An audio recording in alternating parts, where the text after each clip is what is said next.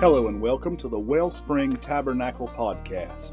Wellspring Tabernacle is a Bible based Trinitarian Christian church in Marble, North Carolina. We seek to impact our community through preaching the gospel of Jesus Christ in power and demonstration of the Spirit of God. Thank you for listening to today's episode, and may God bless. This morning we will continue in the Gospel of John.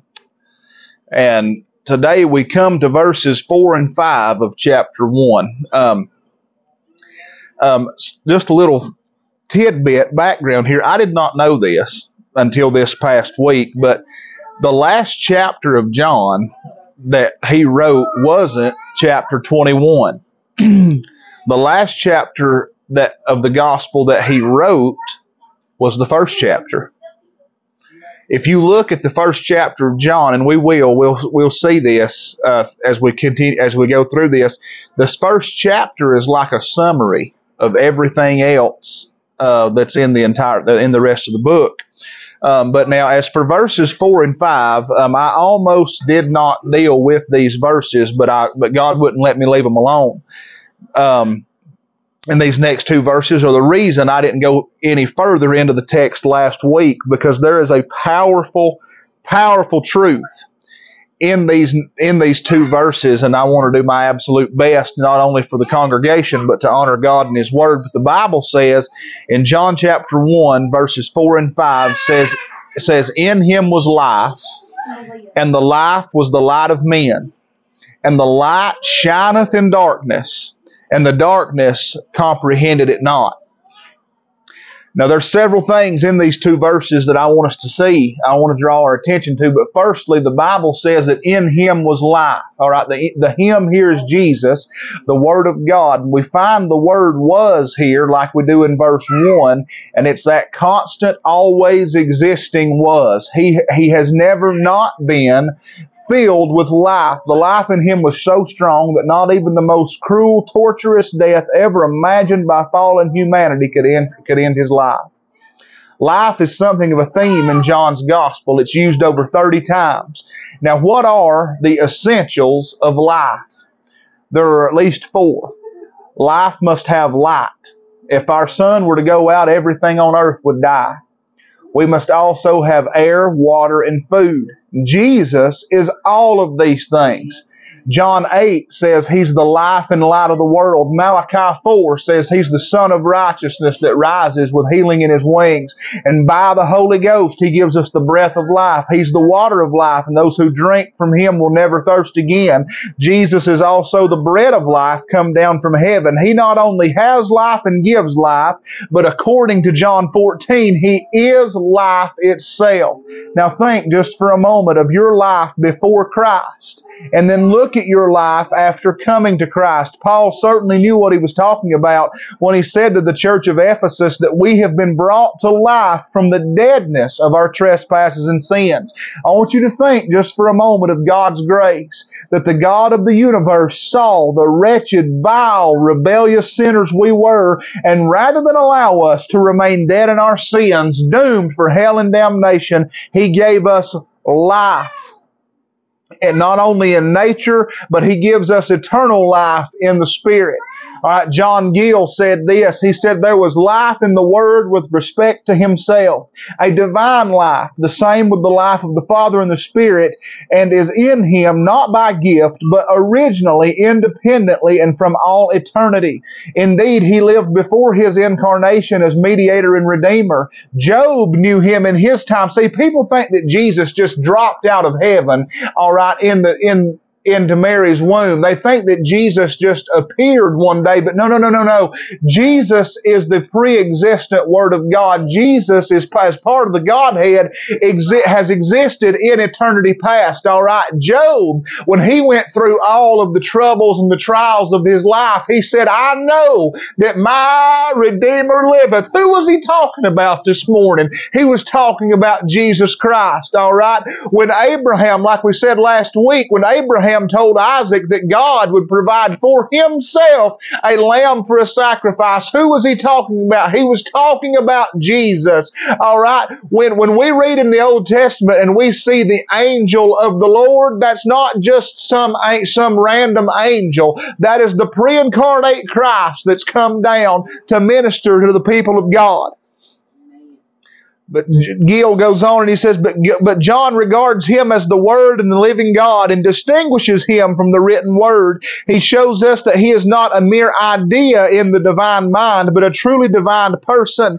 And there was life in Christ the Word with respect to others. The fountain of natural life is in him. He is the cause and preserver of it. One writer, I can't recall who it was, said that in the presence of true life, nothing is said to have died. Everywhere Jesus went, you look at his you look at his ministry. Everywhere he went, life abounded. When he came to the city of Nain, the Bible says that there was a funeral going on for a young boy. And it said that Jesus stopped the funeral procession, took the boy by the hand, and rose him up and give him back to his mother. In John chapter 11, when he was four days late getting to Bethany, the Bible says that Mary and Martha came to him and said, Lord, if you'd been here, our brother wouldn't have died. But he went to the tomb. He's already, they said, he's already, he's in the grave. He's been there he stinks by now. And Jesus said, roll the stone back from the tomb and cried with a loud voice and said, Lazarus, come forth. And he hopped out of the grave in his grave clothes. When we are, when, when, when death is presented with life, the life that is in Jesus Christ, death does not exist. It has to flee. But then we go on to verse 5 where it says, that that life was the light of men and the light shines in darkness and darkness comprehended it not. You look at verse 5 it says the you know the life that we have outside of Christ is a half life it's a cursed life. It's a life lived in the despair and darkness of sin and death. But oh thank God Oh, thank God this morning for the blessed day when the light of the glorious gospel was shined into our sad corner of existence and everything changed. Why did it change? Because when the darkness and death of sin are exposed to the holy light of Christ, it confounds them to the breaking point. They can't understand it, and since they can't understand it, they hate it. And since they hate it, they cannot be around it. The light of the world shines into the darkest reaches of our souls and darkness has to leave, all right? Light and darkness, just like life, are recurring themes in John's gospel, all right? God is light, according to 1 John 1, and while Satan, Luke says, is the power of darkness, people love either the light or the darkness, and this love controls their actions. John 3 16 through 19, all right? Those who believe on Christ are the sons of light, John 12 says, just as the first creation began with let there be light, so the new creation begins with the entrance of light into the heart of the believer. 2 Corinthians 4. The coming of Jesus Christ into the world was a dawn of a new day for sinful man. You would think that blind sinners would welcome light, but such is always not, is not always the case. All right. The coming of true light brought conflict as the powers of darkness opposed it. Darkness hates light, and whether we like it or not, darkness permeates and envelops the church of the living God. We have people in our churches who know the Lord, but they have allowed darkness back into their lives.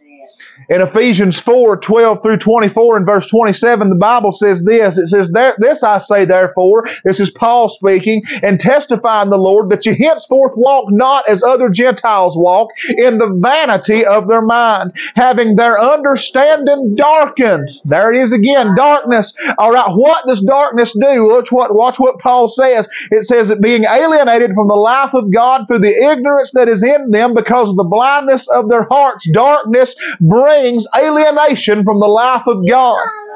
Who being past feeling have given themselves over to lasciviousness to work all uncleanness with greediness. But ye have not so learned Christ. You didn't get that mess from Jesus. You didn't get darkness and sin from the Lord. No, you did not. He goes on and he says, If so be that ye have heard him and have been taught by him, as the truth is in Jesus, that you put off concerning the former conversation the old man, which is corrupt according to deceitful lusts, and be renewed in the spirit of your mind, that you put on the new man, which after God is created in righteousness and true holiness. And then verse 27 says, Neither give place to the devil. All right, notice what Paul says here. He says that we're not to walk as others walk in vanity of the mind. That word vanity means depravity. All right, in Philippians 4, the Bible tells us, what, finally, brethren, whatsoever things are true, whatsoever things are honest, whatsoever things are just, whatsoever things are pure, whatsoever things are lovely, whatsoever things are of good report, if there be any virtue and if there be any praise,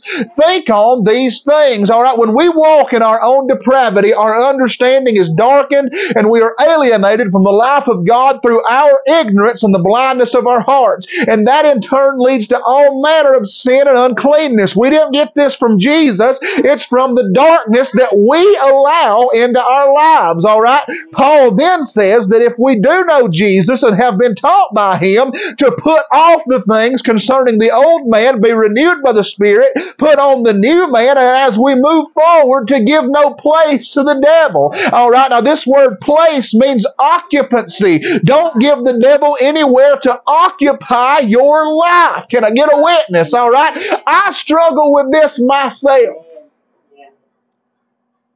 And I'm, I'm just going to be honest this morning, all right? As pastor of this church, I struggle. There are areas that I fail in miserably of giving the devil occupancy in my life. We all struggle with this. We all fight against this. But the thing, but what matters is not, of course, not to give place to the devil. Don't give him occupancy, but to recognize it when it comes and rebuke it, refute it, turn from it, repent of it, and don't pick it back up again. But to be renewed by the Spirit and put on the new man. Now, the powers of darkness aren't interested in lost people because they already have them. The powers of this world want control of the church. The devil wants control of the church, all right? And y'all hear me this morning. You can be saved. You can be water baptized. You can come to church every Sunday. You can, you can preach. You can sing. You can praise God. You can share the gospel. And you can do every bit of that still bound with chains of darkness on your life. The only thing you can't do bound is be free. And the Bible says that whom the Son has made free is free indeed. So why do we continually go and pick up these chains and wrap ourselves in them when the Bible says that Christ has made us free? As long as the church continues to give occupancy to the devil, they allow darkness to bind them. They want, most people and most churches want Jesus on their terms. They want a little Jesus here and a little light there. They want a little here and a little there, just like Israel was when Isaiah prophesied to them that they wanted to hear a little and there a little, but yet they still would not. They lived their lives bound in 99% darkness.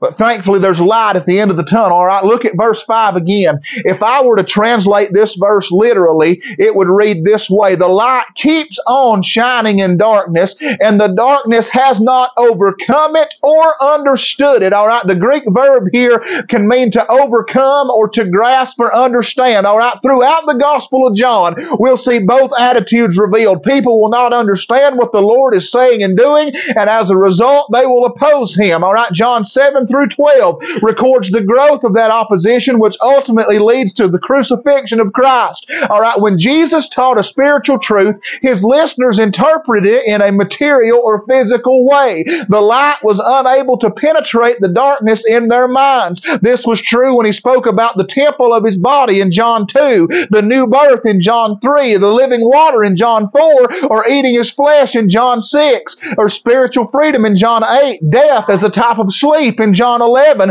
and many other spiritual truths. Satan strives to keep people in darkness because darkness means death and hell, while light means life and light. The, fa- the fact to help ex- this fact helps explains the ministry of John the Baptist. All right, if you look at verses six through eight in John one, all right, it says that there was a man who sent from God whose name was John. He was sent. He was not that light, but he was sent to bear witness of that light. John was sent as a witness to Jesus Christ to tell people that the light had come into the world. The nation of Israel, in spite of all of its spiritual advantages, was blind to their own Messiah. They looked at the Messiah as one that would come and establish an earthly kingdom. He was going to annihilate the Romans and put the Jews back on top. And then here comes Jesus saying, My kingdom's not of this world. And how we are so much like those Jewish people. We're so like those first century Jews that we hone in on the finite when God wants us to look at the eternal. We want to dial in on some. All right, we want to. We, this is the this is the way we are. We'll focus on the sta- we'll focus on the stain in the carpet when there's garbage all around everywhere. We want to look at things so eh, with such tunnel vision. We see we see and here and this this happens so much today, especially in charismatic and Pentecostal circles. People will see someone of the problem that someone else is having, whether they struggle, you know, with with a foul mouth or whether they struggle with lust or drinking or different things. They want to focus in on a symptom and not treat the cause. Jesus came not to just treat symptoms, but to treat the cause. When light shines in darkness, you, you know this, this this morning is, is that darkness does not exist on its own. You can't show someone darkness. You can show them light, but the only way darkness exists is in absence of light. So we have so many people that are bound up with something that if you were to turn the light on it, it would vanish, it would disappear. But John was sent as, like I said a minute ago, as a witness to Christ to tell people that light had come into the world. All right, the word witness is a key word in the book in the book of John. John uses it 14 times, uses the noun form 14 times and the verb form over 30 times. John the Baptist was one of the many people who bore witness to Jesus, saying, "This is the Son of God." But, uh, but of course, John was martyred, and the Jewish leaders did nothing to prevent it. But why did the nation reject Jesus? Because they knew him not. They were spiritually ignorant, just like Paul said in Ephesians. They were blinded by darkness, alienated from God, and they were ignorant. Jesus is the true light, the original. All right, which and every other thing that tries to be light is a copy. But the Jews were content with the copies. They were, they were content with the pale imitations. They had Moses and the law. They had the temple and the sacrifices. All of those things pointed to Jesus. But they didn't comprehend that these shades of light pointed to the true light, which was the fulfillment, the completion of the Old Testament religion. Let us this morning not be satisfied with a cheap imitation. I don't know about anyone else, but fake simply will not work for me. Fluff cannot support the weight of day to day life. All right, let me, I'll explain what I mean. All right, I used to be what many in this area would call a church hopper or, or a revival chaser. If I heard that God was moving in one place, I would go there. If I heard He was moving in another place. I, I was a tumbleweed Christian. I would go from here to there and everywhere. But the problem of it is, is it would tickle my flesh and it would pacify my carnality. But after all of these services and meetings, there was no lasting change wrought in my life. Nothing I heard had any sort of lasting effect because 99% of it was fluff. I'd go to these spirit, these quote unquote spirit filled services, and they'd get up there, and somebody, some some loose lipped somebody that claimed to be a prophet would give some sort of vague utterance, saying, "Oh, the the, the need that you have is going to be met not in months, not in weeks, but in days." Well, praise God. If if if it's really God speaking, speak to me directly.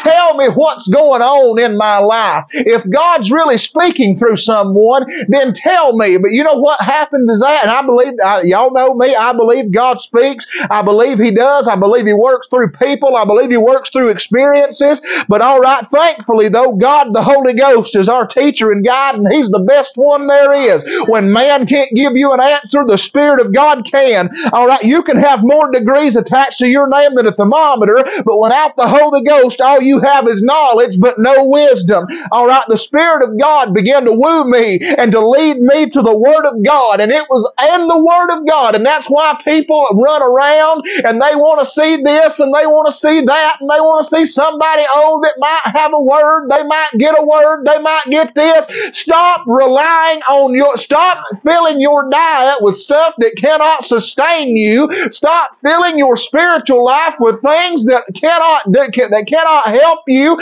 and get into His Word. God has given us 66 books of unadulterated, undefiled truth. And don't, don't run. I want somebody to come running in here looking for a word because I'm going to look at them straight in their God given eye and I'm going to tell them, don't come looking for a word if you've not been in the Word because I can promise you, if you get in that book and you will saturate your life in the Word of God, if you will saturate your life in the Word of truth, God will speak to you through it and with it and by it.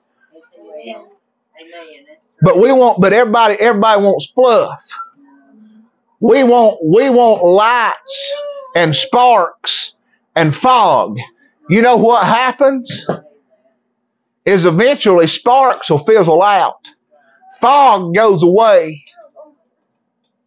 Everything, I think of what Paul said. He said, I will, he, the, the Lord was speaking and said, I'll shake, I'll shake heaven and the earth also. So those things which cannot be shaken can remain. When it comes down to it, friend, y'all hear me this morning, you hear me well. Your life can be shook up.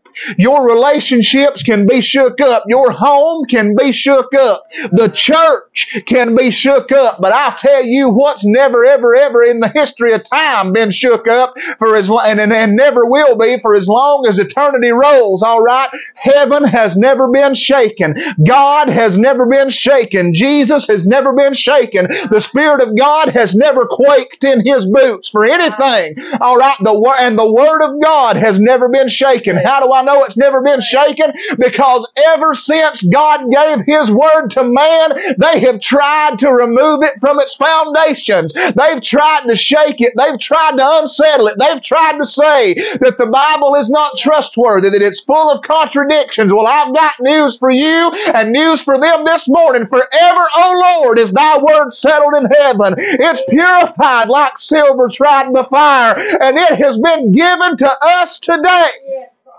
Yes. And what did David say about the Word of God? We're talking about light and darkness. What did David say about the Word? He said, Thy Word, O Lord, is a lamp unto my feet and a light unto my path, and I will hide its words in my heart that I might not sin against God. Here's the thing this morning, and this is the problem in the majority of the church today. We have not spent enough time in the Word that is a lamp unto our feet and a light unto our path. We've not hidden the Word in our heart that we might not sin against God. Instead, we have sought fluff. We've looked for this manifestation and that manifestation. And let me tell you right here this morning, Rhema Church, let me echo this this morning. What Tim Hill, he's a Church of God bishop, said years ago. You can, I don't care what manifestation you've got. I don't care what you say is going on. You cannot be more spiritual than you are scriptural. You cannot, I, I want to see it backed up up in the Word of God. Throw the shed, throw the light on that thing and see how it lasts. churches today looking more like nightclubs when you walk into them than they do the house of God. Turn the lights on just for a minute and watch what's happening. When you've got scandal after scandal popping up from behind closed doors meetings in churches, throw the light on them things and watch what happens. Because I can promise you, if God was in it, I think I think of men that have been in the public spotlight. They've been in the public square. I think of men that have never ever had a scandal brought out against them. I think of men I think of men like Billy Graham.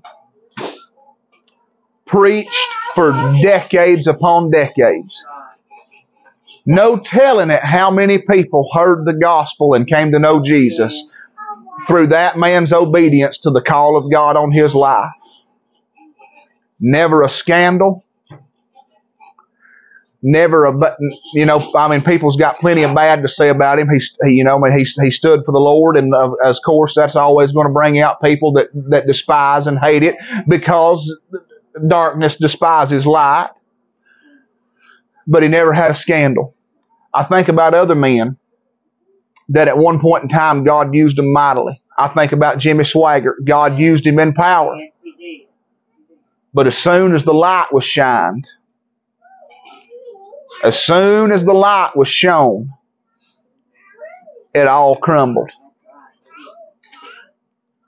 This morning, we must have Christ must be preeminent in our lives because He and He alone is life, and He is light. But I'll come to a close with this. I think of the words of the Apostle Paul. He said, Though we or an angel from heaven come with any other gospel save that which you first received, let them be accursed. I do not care when some, and it makes me nervous when somebody runs up saying God told me this or God told me that. It makes me very nervous. I believe that God can still speak.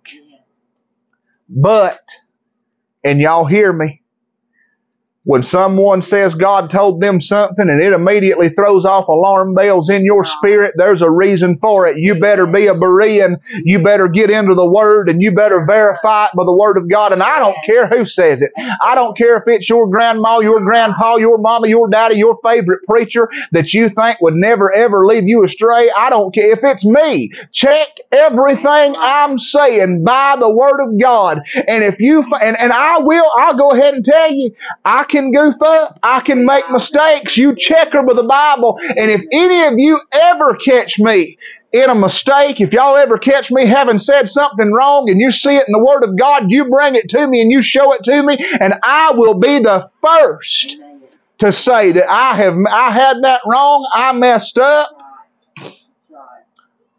But throw the light on that thing.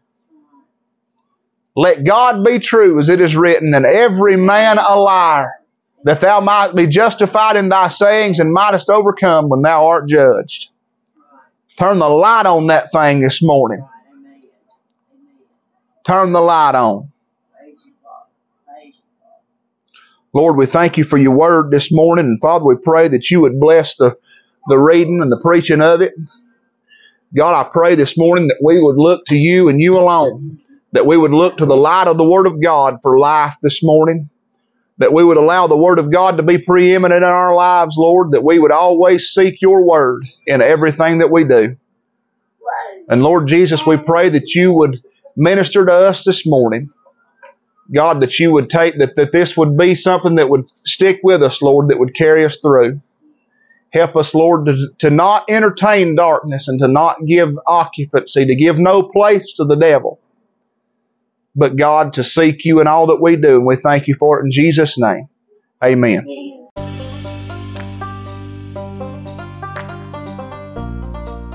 Thank you for listening to today's episode of the Wellspring Tabernacle Podcast. If you feel led to do so, please give us a review on the platform of your choice. And if you would like to reach out to us further, please email us at wellspringtabernaclenc at gmail.com. Until next week, may God bless you.